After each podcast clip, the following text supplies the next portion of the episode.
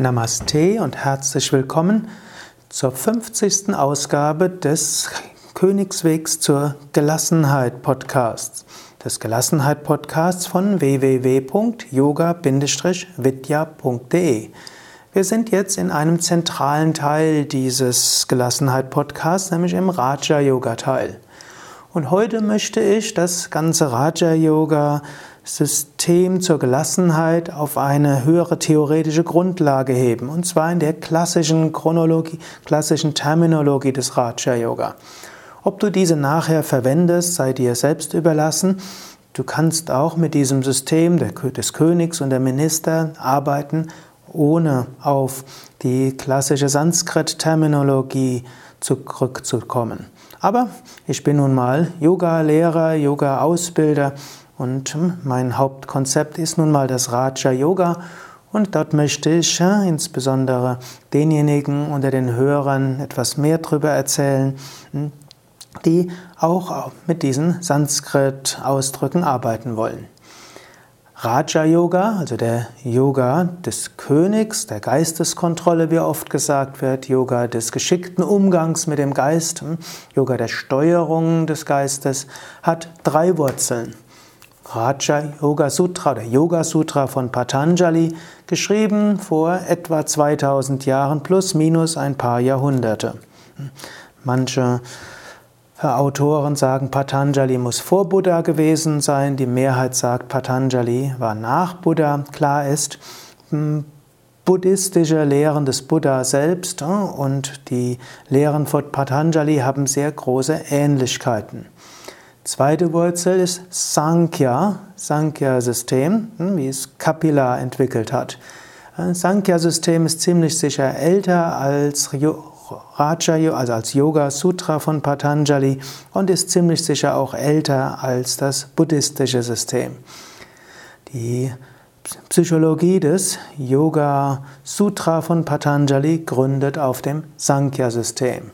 Drittens die Vedanta-Psychologie, wie sie in Shankaracharyas Schriften beschrieben werden. Shankara, ein großer Meister um 800 nach Christus, hat das äh, Jnana-Yoga-Psychologiesystem systematisiert und äh, daraus auch Handlungsanleitungen abgeleitet, wie man mit seinem Geist umgehen kann. Shankara hat auch einen Kommentar geschrieben zum Yoga Sutra und dabei die Terminologie von Sankhya und Vedanta miteinander verschmolzen. Seit diesem Kommentar von Shankara zum Yoga Sutra verschmilzen eben Vedanta und Sankhya Terminologien. Der Ausdruck Raja Yoga selbst wird zwar meist identifiziert mit dem Ashtanga Yoga System von Patanjali, der Ausdruck Raja Yoga wurde aber höchstwahrscheinlich erst in den Hatha Yoga Schriften, zum Beispiel der Hatha Yoga Pradipika, vor circa 1000 Jahren verwendet. Und dort bezog er sich gleich auf alle geistigen, psychologischen Yoga-Arten. Gut, das war jetzt ein bisschen Fachkauderwelsch und mehr gedacht für die Menschen, die sich ein bisschen auskennen. Gehen wir, habe ich dieses Raja-Yoga-System jetzt in der Verbindung hm, von Yoga Sutra und Vedanta Psychologie von Shankara hat ein gewisses Bild des Geistes entwickelt. Ein Konzept des Geistes, ein Modell des Geistes. Wenn du auf den Blog gehst, findest du da übrigens auch dieses Bild dargestellt. Ist vielleicht etwas leicht anhand dieses Bildes. Jetzt muss ich versuchen, mittels hm, Worten dieses Bild nachzuzeichnen. Hm, das wird auch funktionieren. Zunächst ist die Aussage, du bist das unsterbliche Selbst, Atman, das höchste Selbst, auch Purusha genannt, Bewusstsein. Du bist Sat Chit Ananda, Sein, Wissen und Glückseligkeit. Du bist. Und du bist Bewusstsein, Chit. Du bist heißt Sat und du bist Bewusstsein, Chit. Und du bist Ananda, du bist Freude, du bist Wonne. Du bist in dir selbst vollständig. Und dieses Selbst hat ein Antakarana und ein Bahirkarana. Antakarana ist das innere Instrument, Bahirkarana ist das äußere Instrument. Du willst nämlich in dieser Welt Erfahrungen machen, du willst in dieser Welt etwas bewirken, Du willst Kräfte entfalten und natürlich du willst dann wieder deiner selbst bewusst sein. Um all das zu machen, hast du Instrumente, Werkzeuge, Fahrzeuge.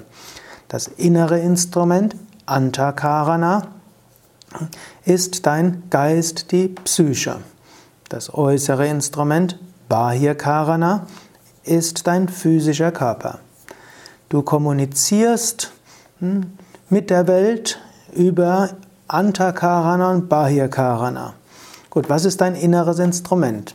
Dein inneres Instrument besteht wiederum aus vier Teilen. Das ist zunächst mal Ahamkara, der Ich-Macher, das Ego.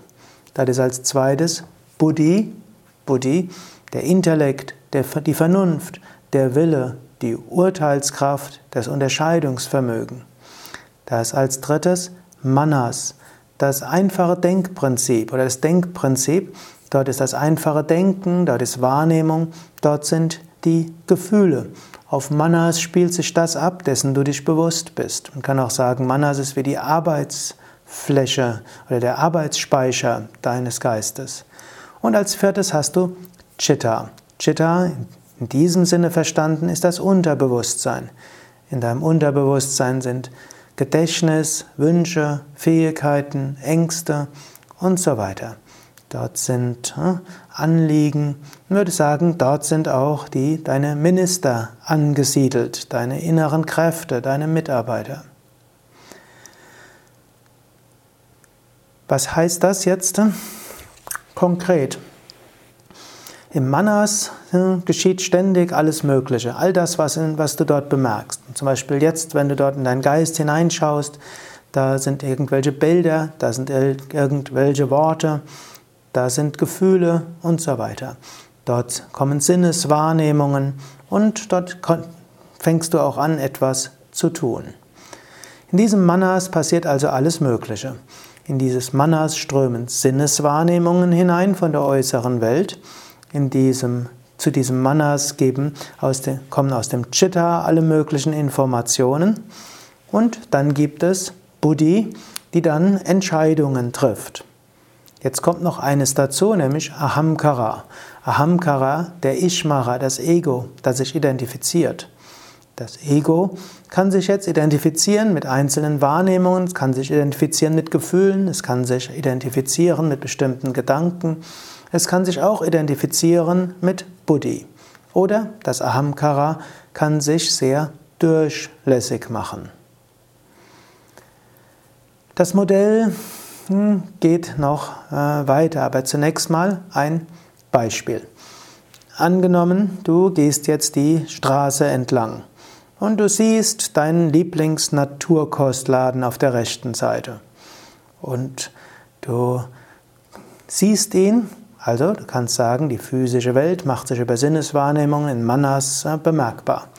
Dann formt etwas aus dem Chitta. Aus dem Chitta heraus kommt der hm, Wunsch, sofort etwas zu essen. Du erinnerst dich nämlich an diesen wunderbaren Nougat-Riegel aus biologischem Anbau hm, mit Vollrohrzucker. Hm. Und sofort kommt die Neigung, du willst dort reingehen. Jetzt hm, meldet sich aber noch jemand und er sagt, hm, ich bin schon zu dick geworden. Auch ja, Bio-Nougatale sind hochkalorisch. Hm, wollen, dieser meldet sich auch. Jetzt bist du im Konflikt. Soll ich da reingehen? Soll ich nicht reingehen? Hm? Dann meldet sich die Vernunft und äh, will dort vermitteln.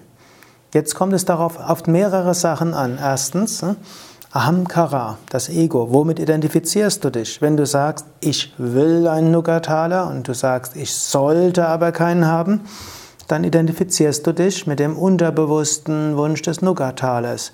Und das sollte kommt wie eine Art Über-Ich hinein. Stattdessen kannst du anders umgehen.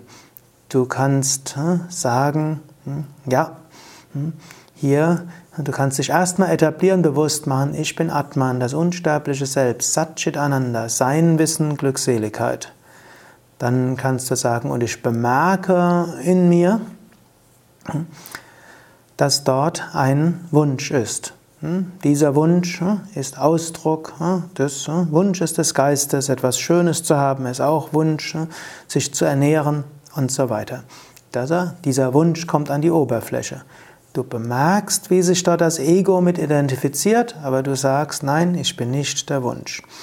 Du bemerkst ein zweites Anliegen aus deinem Unterbewusstsein. Du bemerkst, da ist auch der Wunsch, schlank zu sein, gesund zu sein, dynamisch zu sein. Du etablierst jetzt Buddhi als Führungspersönlichkeit, als König und sagst, ja, was soll ich jetzt machen? Und du lässt die verschiedenen Anteile deines Unterbewusstseins miteinander kommunizieren. Du gehst noch weiter Du spürst nochmals tief in deinen Körper hinein und fragst, ist da noch etwas anderes, was sich bemerkbar machen will? Und auf diese Weise hm, trittst du in Kontakt mit den Anteilen deines Unterbewusstseins. Du bringst also die verschiedenen Anteile des Unterbewusstseins in Manas, ins Bewusstsein hinein. Du schaust sie dir an und du triffst jetzt eine Entscheidung. Und du triffst jetzt mehrfache Entscheidungen. Die erste Entscheidung ist, was tust du? Und die zweite Entscheidung ist, wie gehst du mit deinem Chitta weiter um? Nehmen wir an, die erste Entscheidung, die du triffst, ist, du isst jetzt kein Nougat-Riegel oder Nougat-Taler, sondern du gehst einfach weiter. Die zweite Entscheidung ist, du dankst deinem Unterbewusstsein für das Mitwirken, du dankst auch dem Minister für Gemütlichkeit, wenn du so nennen willst, äh, oder äh, denjenigen, der dafür sorgen will, dass du mit Kalorien ausreichend versorgt bist. Und jetzt überlegst du, hm, denn dieser Minister will ja auch belohnt werden, was kannst du sonst machen? Du kannst dich zum Beispiel auf bewussten Atem konzentrieren, du kannst dich, du kannst dir einen schönen Himmel anschauen, du kannst einen Baum anschauen, du kannst ein Mantra wiederholen und so gehst du weiter. Wichtig ist eben auch, dass, äh, dass du auch ein Gefühl von Befriedigung erfährst, auch ohne dass du den Schokoladekuchen gegessen hast. Haben nochmals die wichtigen Ausdrücke. Atman, dein Selbst, sich manifestierend als Satchit Ananda, Sein, Wissen und Glückseligkeit. Buddhi, die Vernunft, Wille, Urteilskraft, auch die Entscheidungsfähigkeit. Letztlich kannst du sagen, ah, Atman verbindet sich mit Buddhi und etabliert sich so als Führungspersönlichkeit, als Raja, als König. Darüber kannst du Ahamkara-Fallen vermeiden, dass du dich mit etwas identifizierst. Du nimmst wahr, was sich im Manas manifestierst und verstehst so auch die unterbewussten Kommunikationsmittel deiner Psyche. Du nimmst Kontakt auf mit den Anteilen deiner Psyche, die sich im Manas manifest machen. Du entscheidest, wie du handelst und du entscheidest auch, wie du mit deiner Psyche weiter umgehst. Dieses Modell geht aber noch weiter, denn es ist ja ein Modell des Raja Yoga, der auch feinstofflichen ja, Dingen Rechnung trägt. Nicht nur nimmst du Sinne wahr, nicht nur kommen Sachen über die Sinneswahrnehmung und du bekommst Sachen aus dem Unterbewusstsein, sondern du hast auch feinstoffliche, außersinnliche Wahrnehmung. Es gibt so etwas wie morphogenetische Felder oder wie Akasha-Chronik, wie eine Gedankenwelt. Man kann sagen, hm, du hast eine außersinnliche Wahrnehmung, oder man kann es auch banaler ausdrücken, eine Intuition. Und auch diese Intuition macht sich bemerkbar. Daher auch immer der Schritt, äh, wenn du Entscheidungen treffen willst, nicht nur fragst du deine eigenen inneren Anteile aus dem Chitta, sondern du spürst auch in den anderen Menschen hinein, du spürst auch in die Situation hinein und so bekommst du auch zusätzlich ein Wissen über den Menschen. Du beziehst also deine eigenen, dein eigenes Wissen aus dem Unterbewusstsein mit ein, indem du dich auf die Menschen und die Situation konzentrierst, mit denen du zu tun hast, nimmst du auch deren Anliegen mit auf. Zum nächsten, du handelst nicht nur mit deinen Handlungen, sondern du handelst auch mit deiner Gedankenkraft. Du kannst dich auch entscheiden, auf eine bestimmte Weise zu denken und bestimmte Gedanken dorthin zu schicken.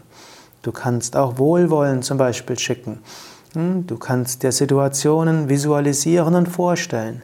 Diese wirken laut Yoga-Psychologie nicht nur in dir, sie wirken auch auf die Situation, auf die Menschen an sich. Und selbst wenn du dir vorstellst, dass das mit dieser feinstofflichen Wahrnehmung und mit dieser Gedankenkraft nicht allzu stark ist, in jedem Fall kannst du dir bewusst machen, das Hineinversetzen in anderen Menschen hilft deiner Intuition und auch deine Gedankenkraft einzusetzen, hilft mindestens deine psychische Klarheit zu verbessern und innerlich Kraft zu spüren. Also nochmals die wichtigen Ausdrücke. Atman, das Selbst oder auch Purusha, deine wahre Natur genannt. Dieser Atman ist auch Sat Chit Ananda genannt. Und dieser Sat Chit Ananda manifestiert sich auch als die höhere Intuition. Auch das kannst du manchmal spüren. Das wäre noch eine zusätzliche Dimension. Nicht nur nimmst du Kontakt auf mit deinem Unterbewusstsein, nicht nur nimmst du Kontakt auf hm, mit dem Ereignis und mit den anderen Menschen, du nimmst auch Kontakt auf mit deinem höheren Selbst, du nimmst auch Kontakt auf mit Gott. Indem du dies tust, hast du eine vollständige Öffnung. Dann gibt es Buddhi, Buddhi, die Vernunft, der Intellekt, die letztlich der innere König, die Führungspersönlichkeit. Diese etablierst du. Diese nimmt Kontakt auf, wie eben gesagt, mit der Situation an sich, mit den Menschen, erstmal vom Logischen her, von der Wahrnehmung, als zweites von der Intuition, nimmt Kontakt auf mit Chitta, dem Unterbewusstsein, nimmt Kontakt auf mit dem Atman, dem höheren Selbst, ist sich der Identifikationen bewusst, löst sich von den Identifikationen und trifft dann Entscheidungen. Trifft Entscheidungen für die Situation, für den Umgang mit den Menschen und der Person, trifft Entscheidungen, wie du mit deinen inneren Wahrnehmungen und mit deinen inneren Anteilen umgehst. Soweit für heute. Versuche im Alltag das nochmals genauer zu überlegen. Gebe vielleicht doch nochmal ein praktisches Beispiel. Angenommen, du äh, öffnest die Augen und du siehst jetzt vor dir etwas. Hm? Auf dem Boden siehst du zum Beispiel etwas. Du fragst dich, was ist das? Hm? Du schaust dorthin und stellst fest, es ist irgendetwas Grünes. Du schaust genauer hin und erkennst, ah, das ist ein Blatt. Was ist passiert bis dorthin? Hm, was passiert ist von den Sinneseindrücken, ist etwas auf deiner, oder man kann sagen, von einem äußeren Objekt, dem Blatt, es sind Sinneseindrücke gekommen, zunächst mal als optische Wellen, und diese Lichtwellen sind in dein Auge gegangen, die hm, Linse hat erstmal das Ganze auf den Kopf gestellt, verkleinert. Diese hm, Lichtwellen sind auf die Netzhaut gegangen. Die Netzhaut hat das umgewandelt in elektromagnetische Impulse, in Nervenimpulse. Die Nerven geben diesen elektrischen Impuls weiter. Der geht ins Hirn. Das Hirn schafft ein bestimmtes hm, Muster von Erregung von Nervenzellen. Diese werden wahrgenommen vom Manas, es entsteht zunächst mal ein Bild dort. Dann kommt sofort Buddhi und fragt, was ist das? Als Konsequenz werden alle möglichen Eindrücke aus dem Unterbewusstsein dort hervorgerufen, alles was irgendwo so grün und so weiter ist, das geht sehr schnell. Dann entscheidet die Buddhi, das ist ein Blatt. Dann identifiziert sich Ahamkara damit und sagt, ich weiß, es ist ein Blatt. Atman nimmt das Ganze wahr. Jetzt geht es aber vielleicht weiter. Es geht dann weiter. Was für ein Blatt ist es? Und plötzlich erinnerst du dich, dass du äh, deiner Frau äh, versprochen hattest, eine, oder dass du heute Morgen gedacht hast, du bringst deiner Frau eine Rose mit. Denn eine Rose ist auch ein Blatt und dieses Blatt, das du dort siehst, sieht ähnlich aus wie eine Rose. Sofort meldet sich da aus dem Chitta ein schlechtes Gewissen. Oh, ich hätte es fast vergessen. Sofort äh, identifiziert sich das Ganze, sagt, oh, ich bin ein schlechter Ehemann, ich habe wieder vergessen, jetzt dann zu diesem wichtigen Anlass meiner Frau eine rote Rose mitzubringen. Sofort meldet sich ja, aus Manas heraus, ja, kannst ja noch machen, ist noch nicht zu spät. Buddhi entscheidet, ja, ich kaufe noch schnell eine Rose. Schließlich kommt wieder Ahamkara, ah, habe ich doch noch gut gemacht. Oh. Und so all das passiert auf zum Teil unterbewussten Ebenen, zum Teil auf bewussten Ebenen. Hm? Mein Tipp also bis zum nächsten Mal. Hm? Nimm das Ganze nochmal wahr, sei dir bewusst, Atman, Selbst, Satchitananda, Sein, Wissen, Glückseligkeit, Buddhi, die Führungspersönlichkeit, Raja, der König, Ahamkara, das Ego, das sich immer wieder mit irgendetwas identifiziert, Manas, hm? das Denken, Fühlen, Wahrnehmen, welches alles andere reflektiert, Chitta, das Unterbewusstsein mit seinem Gedächtnis, seinen Wünschen, seinen Fähigkeiten, seinen Anliegen und so weiter. Und Manas nochmals, auf der Ebene des Manas sei dir bewusst, wie sich dort alle Anteile des Chitta manifestieren, verstehe die Sprache des Chitta, sei dir bewusst, wie die Sinneswahrnehmungen kommen, sei dir bewusst, wie sich Buddhi und Ahamkara einmischt, versuche auch mehr Zugang zu finden zur Intuition und außersinnlichen Wahrnehmung, lerne es zu handeln, nicht nur durch den physischen Körper, Bahya Karana, sondern auch durch deine Gedankenkraft. Beim nächsten Mal will ich dieses Modell nochmal in eine andere Sprache sprechen. Ich bin ja bisher eingegangen auf die Sprache von König und Minister. Es gibt aber auch noch andere Möglichkeiten. Du könntest das auch, du kannst auch eine innere Familienkonferenz und auch eine innere ja, Mitarbeiterbesprechung einberufen. Diese will ich auch kurz streifen, aber dann noch genauer eingehen auf das Konzept Raja und Minister. Das war's für heute. Wenn du mehr wissen willst zu Yoga und zu Raja Yoga und dieser ganzen Theorie wie auch für Praxis und wenn du diese Konzepte vielleicht etwas mehr lernen willst in Seminaren und Ausbildungen, dann geh auf unsere Internetseiten www.yoga-vidya.de. Da findest du auch viele kostenlose Online-Bücher, du findest einen Yoga-Shop, du findest dort die Programme der drei Yoga Vidya Seminarhäuser, der 100 Yoga Vidya Stadtzentren, der vielen tausend Yoga Lehrer. Du findest Videos, MP3s, Forum, Blog und auch Links zu unseren Facebook-Seiten. Also viel Material, um auf deinem spirituellen Weg voranzukommen, deinem Weg zur, zum geschickten Umgang mit dir selbst, deinem Weg des, der Entwicklung von Mitgefühl und einem sinnvollen Leben. Om Shanti. Shanti heißt übrigens Frieden.